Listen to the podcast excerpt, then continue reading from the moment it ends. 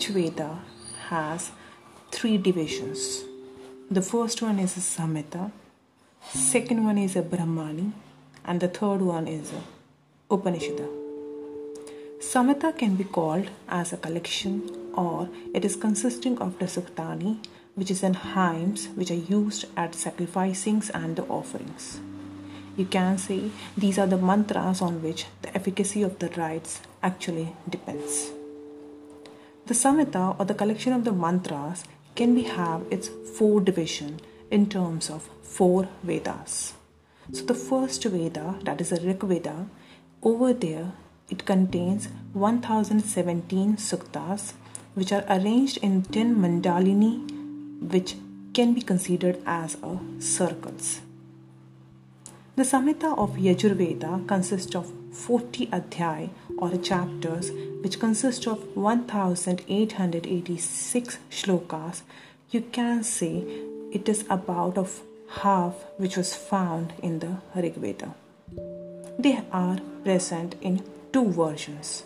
The first one is a Krishna and the second one is a Shukla. Krishna is a Taitriya in which the Samhita and the Brahmana are actually get mixed up. Whereas in the Shukla, that is a Vajrasaneya, where the Samhita is going to get separated from the Brahmana. If you will see the Samhita of Samaveda, it consists of 15 books which are divided into 32 chapters, again subdivided into 460 hymns.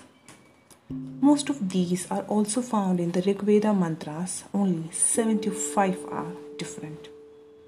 It is the knowledge of songs, and its hymns were chanted by the Udgata.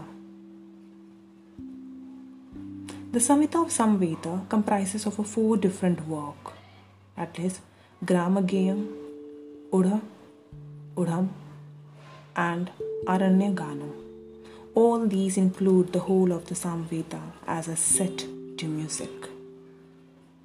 The Samhita of the Atharvaveda is divided into 20 kandas and these again into the 731 hymns.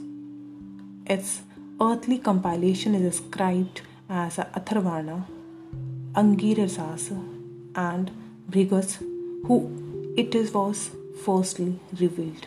It is also called as a Brahma Veda because it was a special Veda which was used by the Brahma.